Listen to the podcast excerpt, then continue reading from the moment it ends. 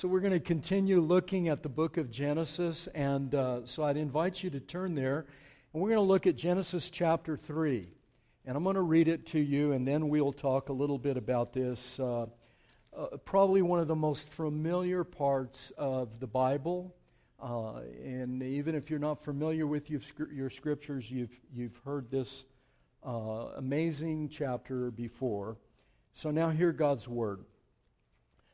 Now the serpent was more crafty than any other beast of the field that the Lord God had made.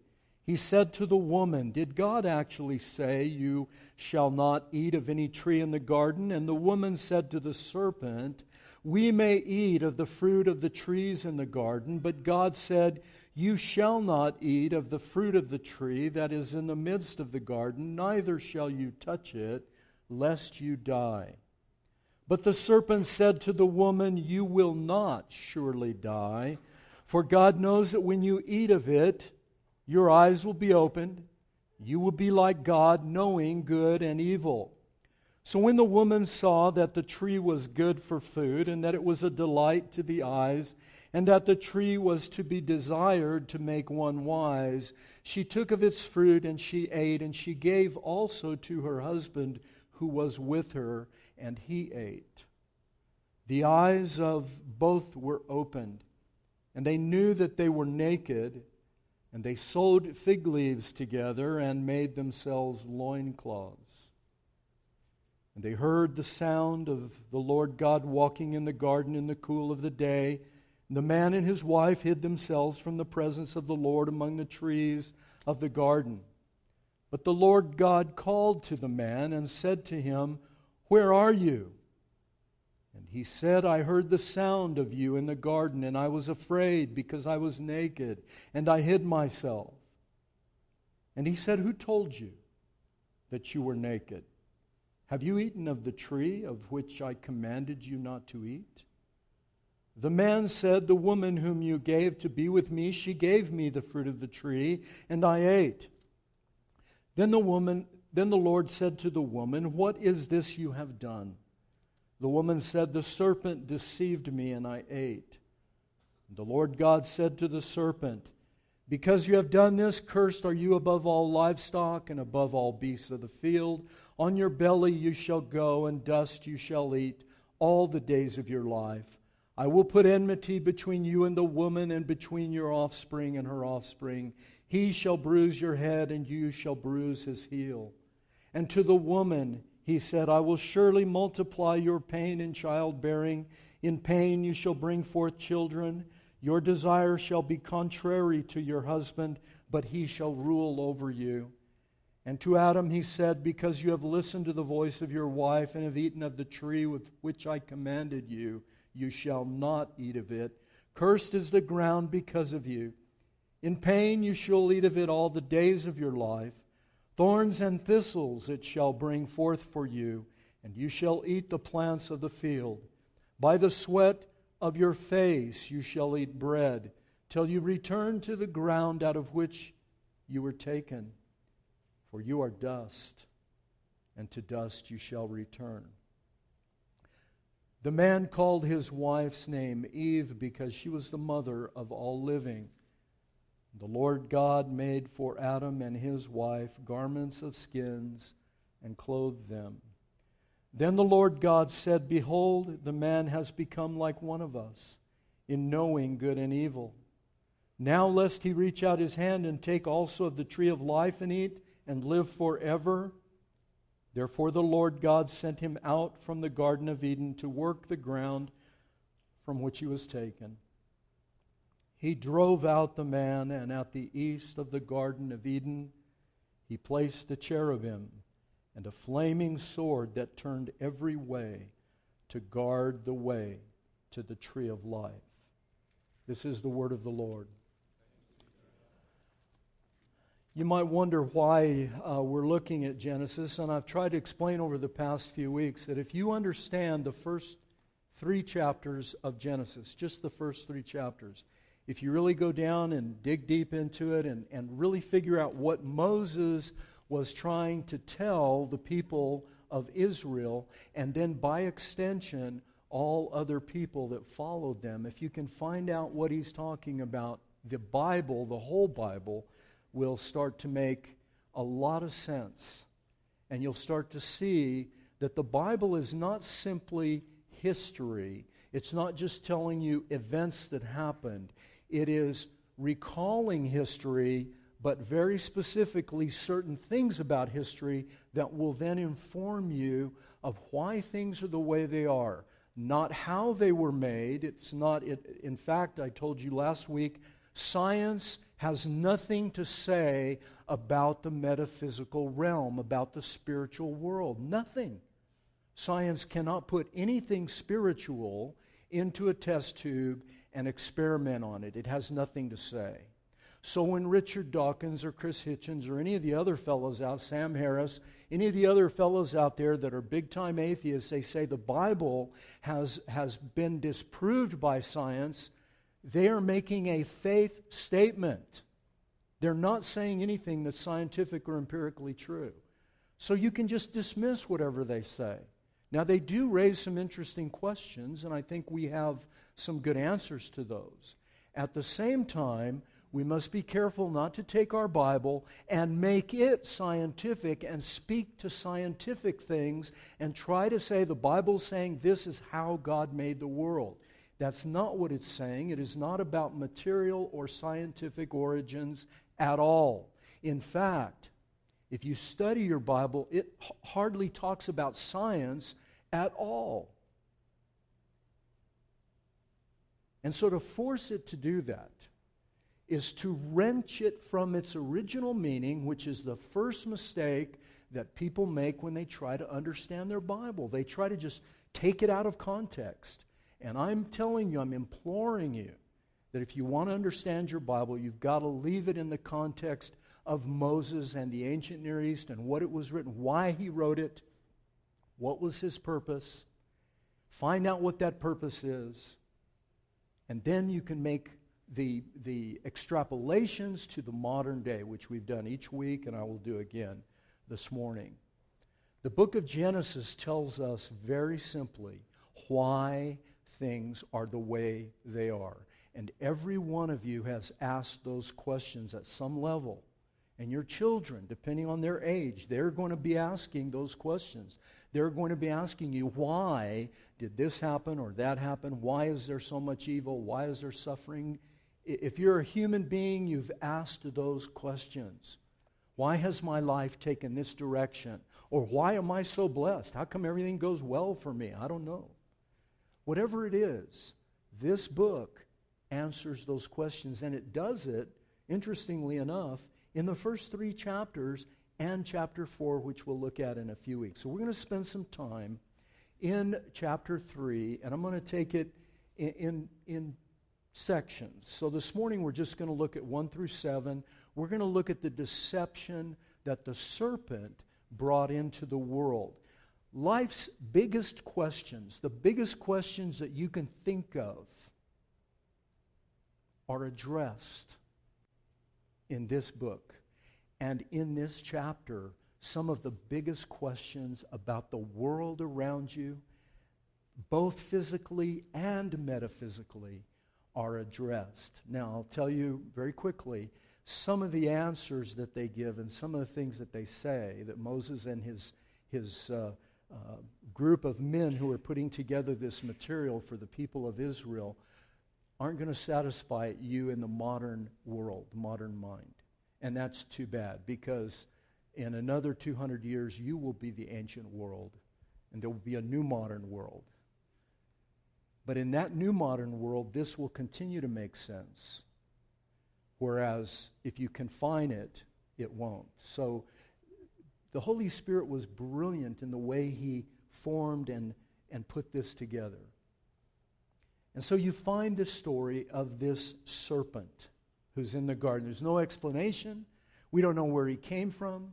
We don't know what he's doing there. We don't know what he looks like. We don't know anything about him. Now, you can go into other parts of the Bible and you can say, well, it's, it's Satan. And yes, it is. We find out much later that it's Shaitan, the devil himself, that is present in the garden. What he's doing there, The Bible just simply doesn't explain. Now, you can say, well, he was cast out of heaven and there was this and that, and we get some of that from other places. But right now, Moses is talking to a group of people who are on the plains of Moab. They're marshaling their forces and they're going to invade the land of Canaan. And what Moses has been telling them is he's saying, God has invited you to re enter the Garden of Eden, the land of Canaan, the land that is flowing with milk and honey. And here's why we're going into the land of uh, the, the garden. This is why we're going in. We're going to go in and crush the serpent's head, and we're going to retake the garden, and we're going to build the temple of God there because that's where God's temple was originally. We're going to retake, we're going to reconquer the land, and this is why we're here. The whole reason we're here. And that has a lot to say about us now, but we'll get to that in a minute. This is why you're here. We're going in to address the serpent. Now, people would have asked then, well, what's the serpent doing there? But in that world, they knew what the serpent was. They knew it was the devil. They knew it was an evil force, a malignant, malicious force that was the anti God. He was a symbol of the anti God. He was a symbol of the accursed adversary of God and humanity. They already knew that. Everybody knows that. Even people that don't believe know there's something evil out there that's going on. This can't possibly be the way it is because we are conscious and we know something's wrong. It's innate, part of the imago Dei. It's part of the image of God that He's planted in every human being. I don't care what your religious persuasion is, everybody knows something's not right. But the serpent is not mythological. It is not a myth that he's telling us. He's telling us true history, but he's doing it in a way that is filled with symbolism that transcends science and speaks to generations, no matter what they are, who they are. It will explain why there is a malignant force in the world, how it got there, we don't know. Why it's here, we're not completely sure, but we know that it's here, and we know that we have to do something about it. We know we do. And what does he use? I don't know if you noticed, but how many times, if you have a Bible and you mark in your Bible, one of the things you should mark is how many times Moses expresses in this particular text say or heard or speech. Just the idea of speech. And if you go back to Genesis 1 and Genesis 2, you will see that speech, words, play a huge part in God's story. He creates the world. We don't know how. We don't know if it was six 24 hour days or if it was something else. That is not what's being addressed. What is being addressed is that He did create the world and He did it by His word, simply by speaking and by His Spirit, moving over the face of the chaos and the, the, the, formlessness and the void of the, of the universe and bringing order to it. And he did it by his word. And we, Christians and the people of ancient Israel, and even the Jewish people today, call themselves people of the Word. We reverence our Bibles. We mark in them with pencils, which, if you know anything about Islam and Quran, you, if you mark in your Quran, you, they'll kill you. You don't do that because it's sacred. But we do, we mark in our Bibles, we understand that it is a, a device of communication to us. But we are people of the Word and we are people of the Spirit. And so look at how prevalent speech plays in the, in the world of the serpent. Look at verse 1. It says that the serpent was more crafty. The Hebrew word means shrewd or you know, not that he was, was evil, but just that he was smarter, in some sense, more wise, more knowledgeable of things than the human beings themselves. He was more shrewd than any beast the Lord God had made. And God had given humanity speech to create, to fill, to form, to create beauty and diversity and abundance. Adam was given the power, the authority to name the animals. And you know, later on, he names his wife Eve, the mother of the living. Adam was saying something about their future based on what God had done for them in this chapter. But the serpent, look at what the serpent does. He uses speech to introduce confusion and chaos and doubt. Notice that the serpent cannot create anything. The devil cannot move stuff around. He has no ability to do anything other than lie and deceive. And yet, in Hollywood and other places, you know, we give him all kinds of power. He becomes almost an equal force to God. If God can lift the table, levitate the table, the devil can too. And we mistake what he really is. And Moses says, he's just a beast of the field. He's crafty, he's shrewd, he's wise, and he's telling the people out there on the plains of Moab when we go back into this land, do not listen to him. Why would he say that? Because the land was filled with Canaanites, the descendants of this, this whole debacle in chapter 3. They were not the descendants of the serpent, as some people have heretically said. They weren't descended from Satan, but they listened to him. And Moses saying, We're going to go in there. Do not listen to them. Guess what they did? Guess what the rest of your Bible is about? They listened to him. The only one that listened to him and then answered him and said no was who? Jesus our Lord. He had the sense, thank God, and thank Him because He's also God, to say no. He listened, he heard what the devil had to say, and he said no. But humanity's been listening ever since. That's why you have a Bible. That's what the whole thing's about. It's about the craziness of listening to this serpent who is a liar. He's more crafty. He's, he's, he's, he uses speech to confuse, to deconstruct, to unfill, to bring back tohu vabohu, to bring back the chaos, the void, the, the, the emptiness and the void, the formless, to lie. God had done nothing but tell mankind truth. That's all He had ever given us. And that's all He gives us today. He never lies. He never tempts. The tree of knowledge of good and evil was not a bad tree. He did not put it in the garden to test them and tempt them and try them in some uh, malicious way. He gave them a gift. He said, I'm going to give you the ability to choose. I'm going to give you the strength and the power to choose me, to love me, to follow me, to obey me just for me. Because I've provided this for you. I've provided the garden for you, and the power and the authority, and a companion to share it with, and the world and everything in it. I've given it to you. Now just trust me, love me, for me.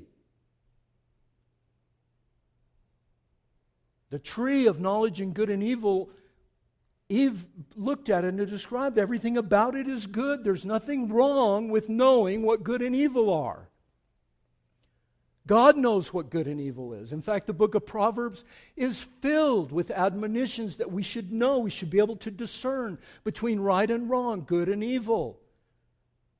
But why did God tell them not to eat from that tree? Because the knowledge of good and evil and the way that this is understood, the way this is described, is they were going to take it when it was not for them, and they were going to appropriate it to themselves to gain something that God did not want them to have one thing.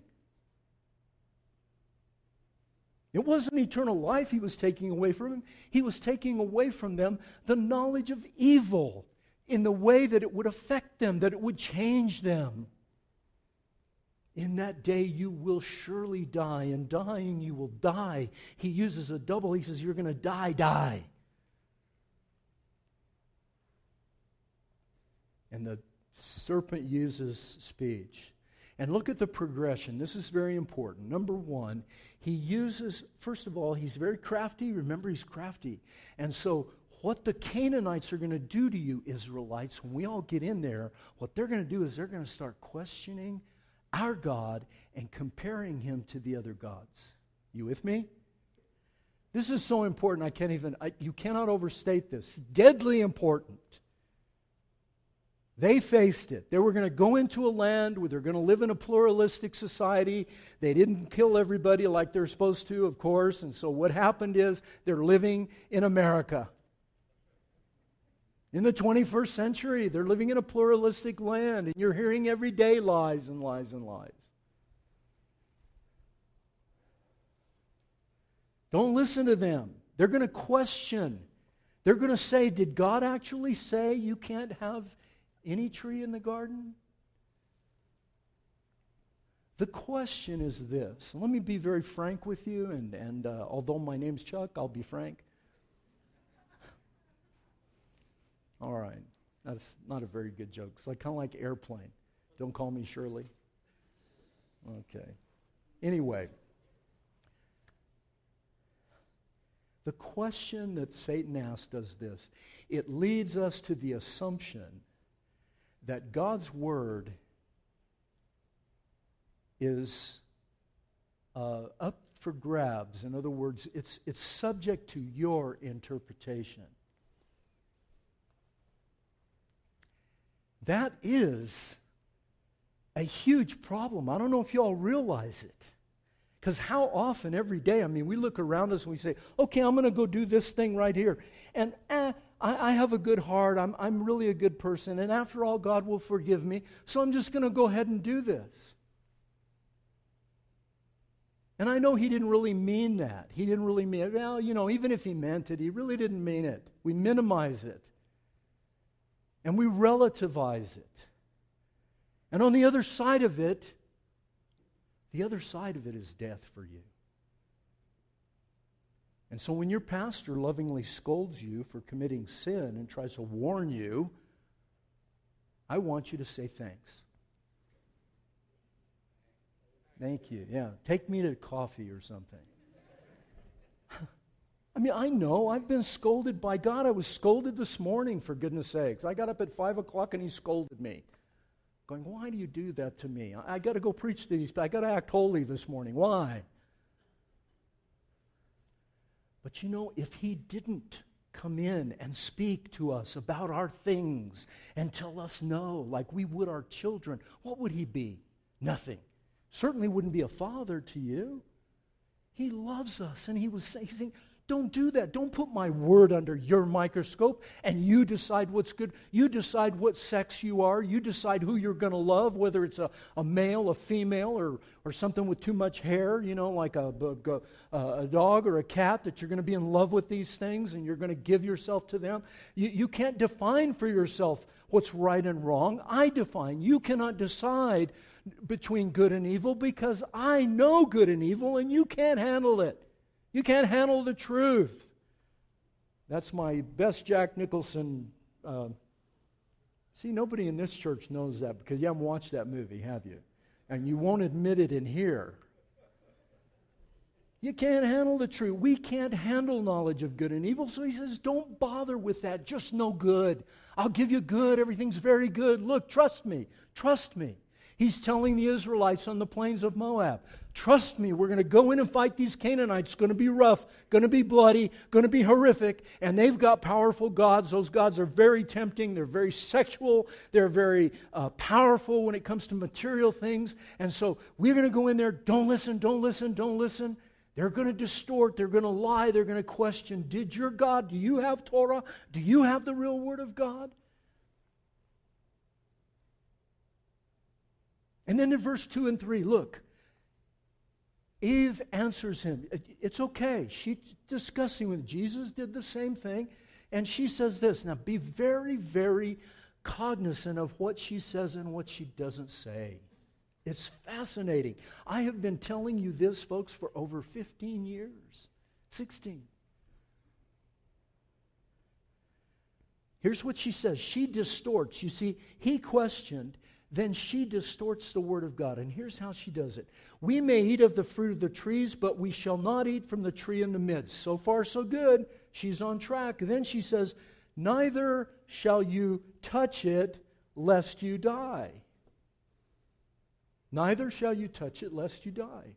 And she is doing exactly what people have done from time immemorial, from the first day that Moses came down from the mountain with the tablets, people have taken the law of God, have taken the word of God, and we make two errors. And I've told you this. And if you don't learn this, you will never be able to negotiate your way through this text, the entire text of the Bible. We either say too much or we say too little. The people that say too much are people like us in this room. We are serious about the Bible, so we're going to say stuff that it even that it doesn't even say just to be sure that we don't break any law, which is what the Pharisees and the rabbis did in Jesus' time. They said more than it said, and he hated that. That was the thing that really got him, made his hands hair stand up. And he would get angry. That's what he was angry about. You're saying too much. Your traditions, your man made traditions.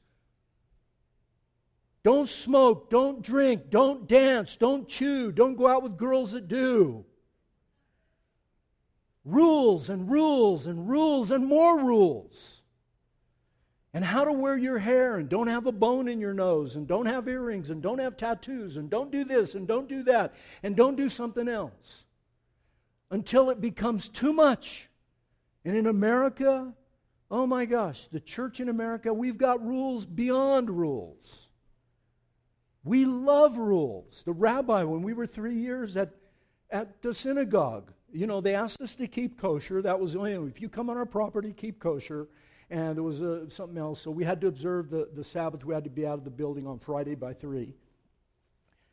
And I mean, we followed it scrupulous to the where the Rabbi Bach came to me and he says, You know, you Christians are, you're better than my own people. They break every rule I give them. You guys, I said, I said, Rabbi Bach, you have no idea.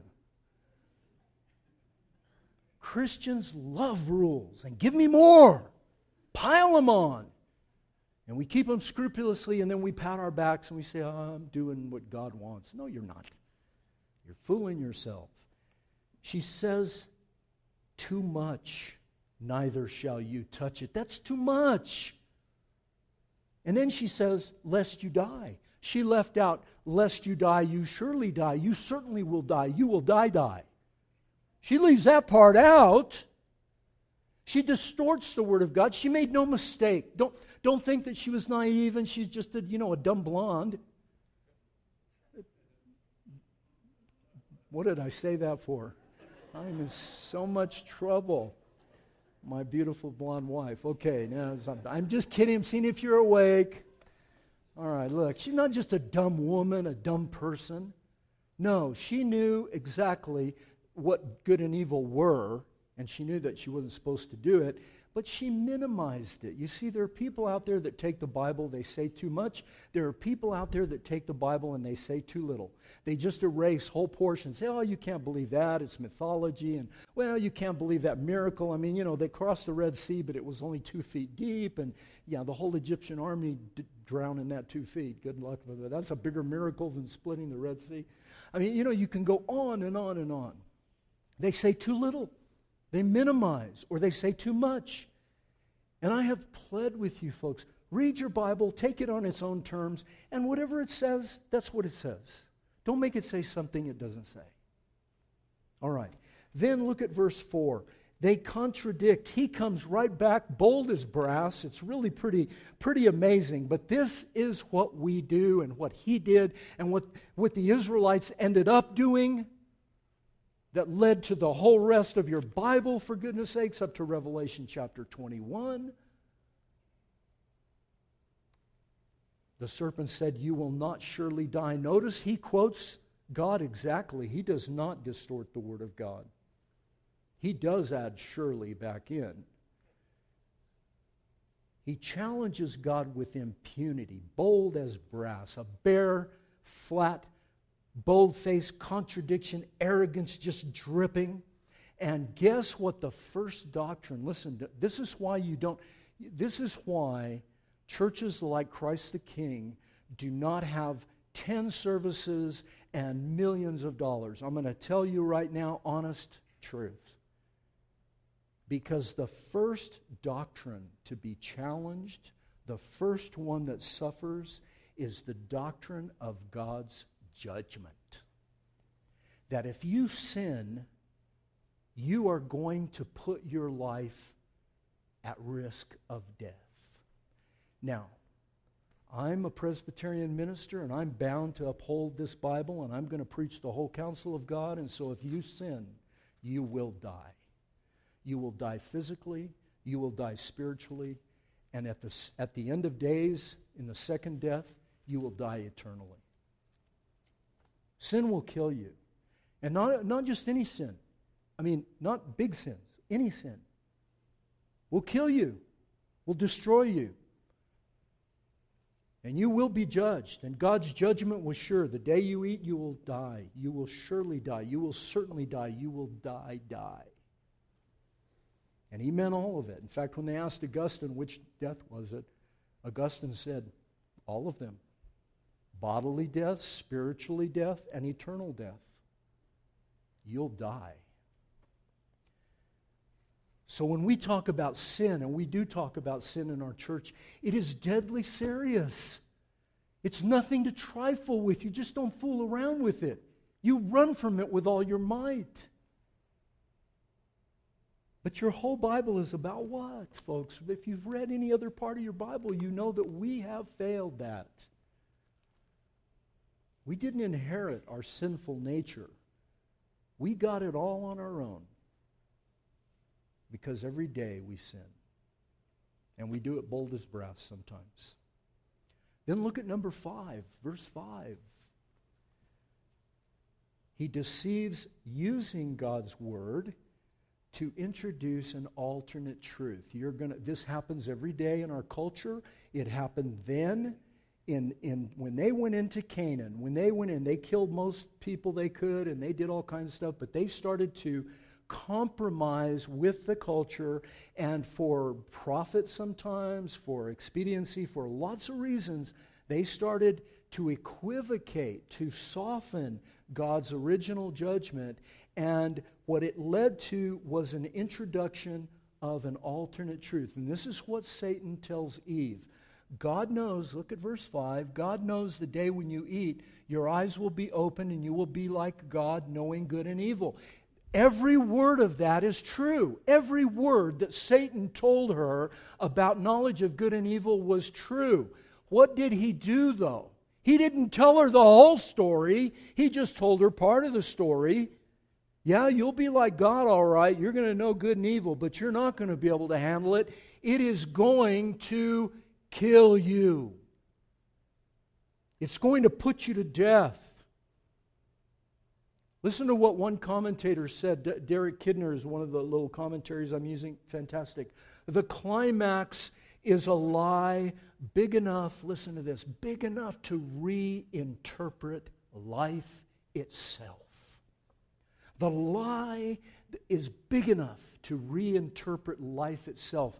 What it does is it brings in a false system, an alternate truth that we begin to vacillate. Well, maybe I can be, maybe I can manage good and evil. Good and evil is, is in my life, but I can manage it. I can balance it. I'll balance it out. You know, I'll do something bad, I'll sin, but hey, I'll go out and work really hard and I'll do something good. I'll give some money to the church. You know, when, when uh, Simon Magus, the, the uh, sorcerer, offered Peter money for the gift of Holy Spirit. He said, I'll give you money. Do you know what Peter said to him literally in Greek? He said, You and your money can go to hell.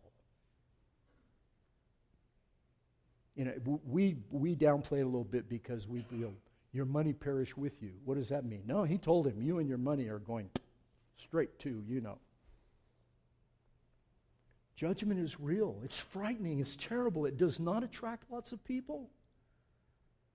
And in America, we hate it. I can do whatever I want. I'm free. The Constitution says I'm free. And you know what? The Constitution says you're free about certain things, not free about others. But God is the boss of everything. Amen. Isn't He the boss of everything? I mean, really? Just because we can legally do something in our culture doesn't make it all right. Okay, quickly. The climax is big enough to reinterpret life itself. It's dynamic enough, in other words, it's powerful enough to redirect the flow of our affections and our ambitions. In other words, it has the power, the dynam- dynamism to actually change what we love, our motives, our heart, our nature.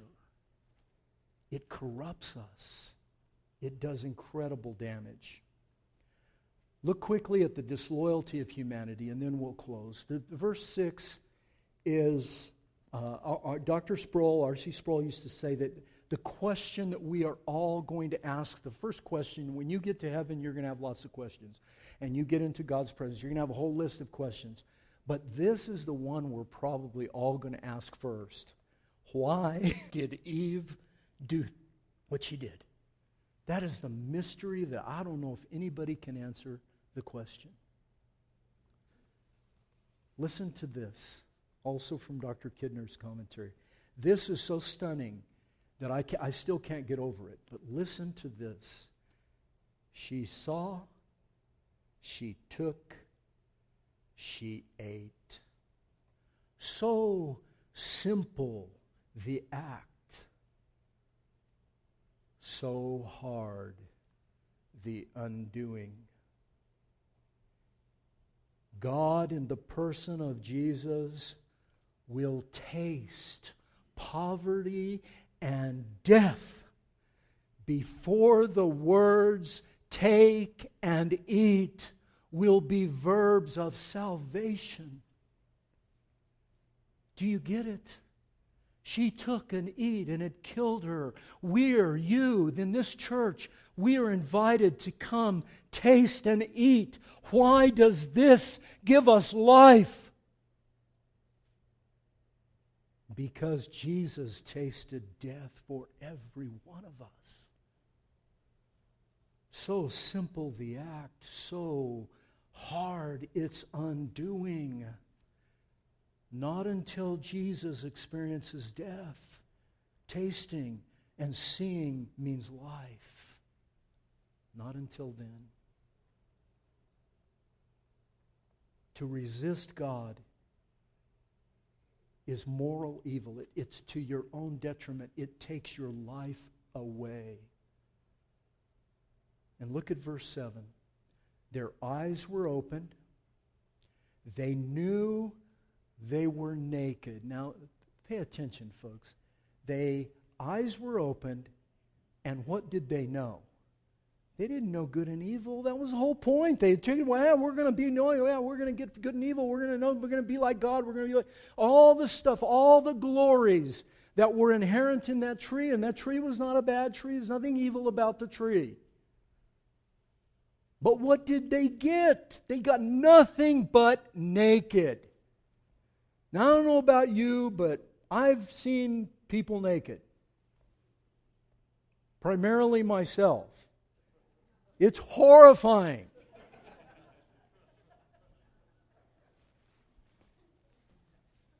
And I don't care, but you know, you can go and look at any pictures. They've been photoshopped. They've been, nobody looks good naked. Nobody.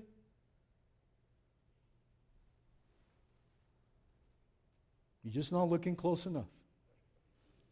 And we all know that. And so we cover.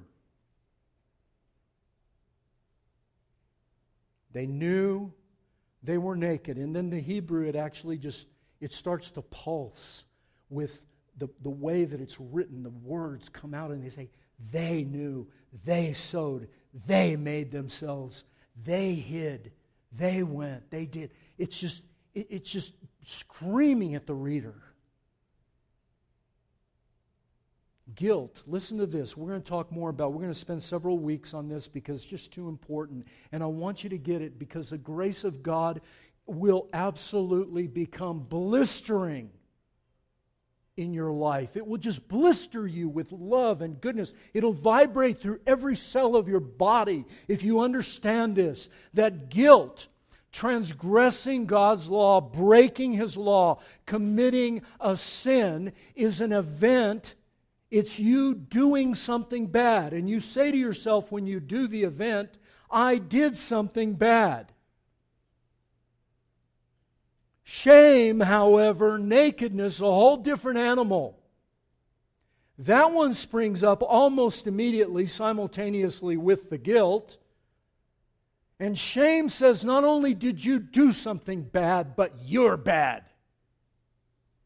You're no good. You yourself. You've lost the Imago Dei. You're gone, you're done for. God will never ever forgive you for that guilt. And we start thinking of ways, because that's what they did, we start thinking of ways to deal with the guilt and to deal with the shame. Uh, the guilt, maybe I can pay. Maybe there's something I can give to God to pay for that. But what does the text say? They're naked. What does a naked person have? They don't even have a wallet. Where would they keep it? Where would you put your quarter? You're naked. I know it's funny, but really, think. I got nothing here. I don't even look that good. I have nothing to offer. I'm naked. I can't pay.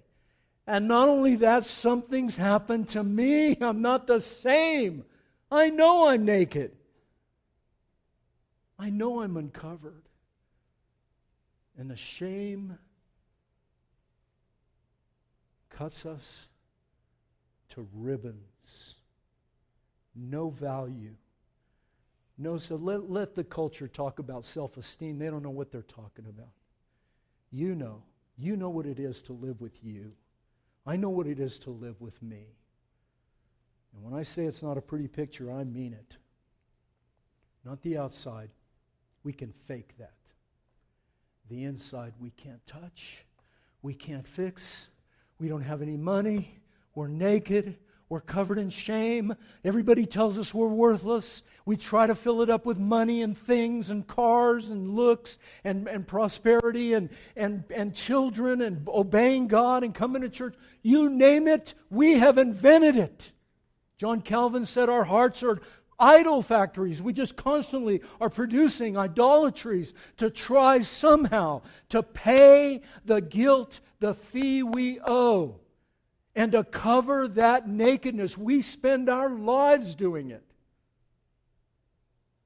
Our ancestors, listen, our ancestors now understood. They knew evil in a personal way. They had known it before, but only outside of themselves. Now they had taken it in. Their nature was corrupted. They were dead. And they knew that they were dead. And their guilt, the transgression of the law, and having committed evil, but being naked, they had nothing to pay. The result, shame and therefore, our brilliant, brilliant human mind said, Whoa, I'll sew fig leaves together.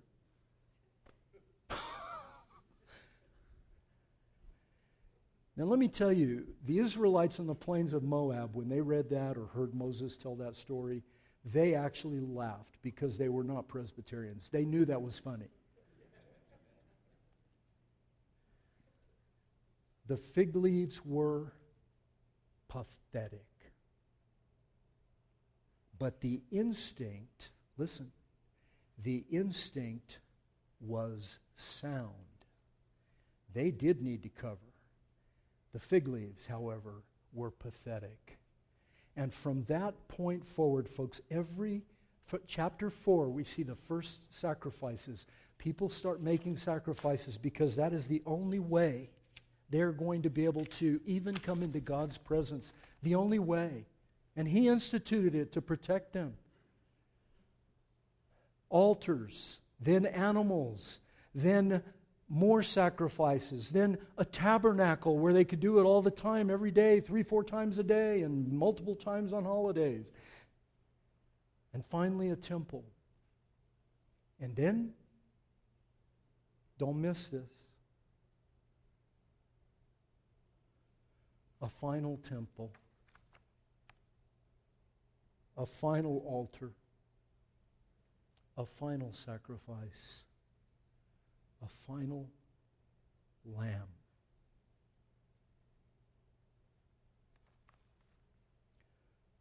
The law keeper was treated as a lawbreaker. The one who had been fully clothed with the glory and righteousness of God was brutally exposed, stripped naked, covered with nothing but our shame. His life, his life had infinite value. Couldn't calculate what his val- value of his life. And God is saying to you, everyone in this room, you are valuable enough to me that I will spend my son on you. I'll give you paradise. I'll give you him. He's the paradise of God. He's the tree of life that we come and eat and drink from.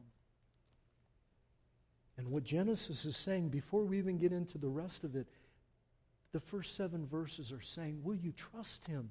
Will you trust him with your life?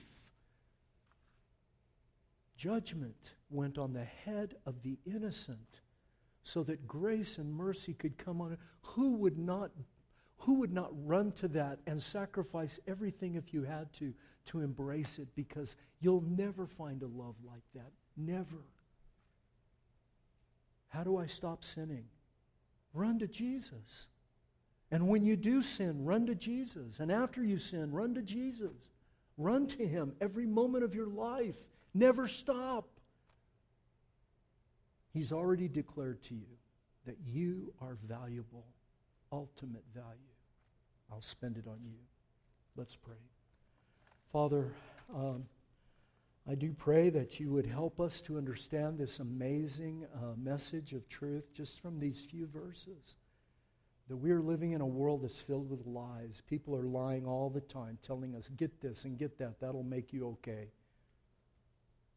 And the only thing's ever going to make us okay is your son Jesus. And I pray that you would help us to embrace him, to trust the Lamb of God who took our shame and our guilt both.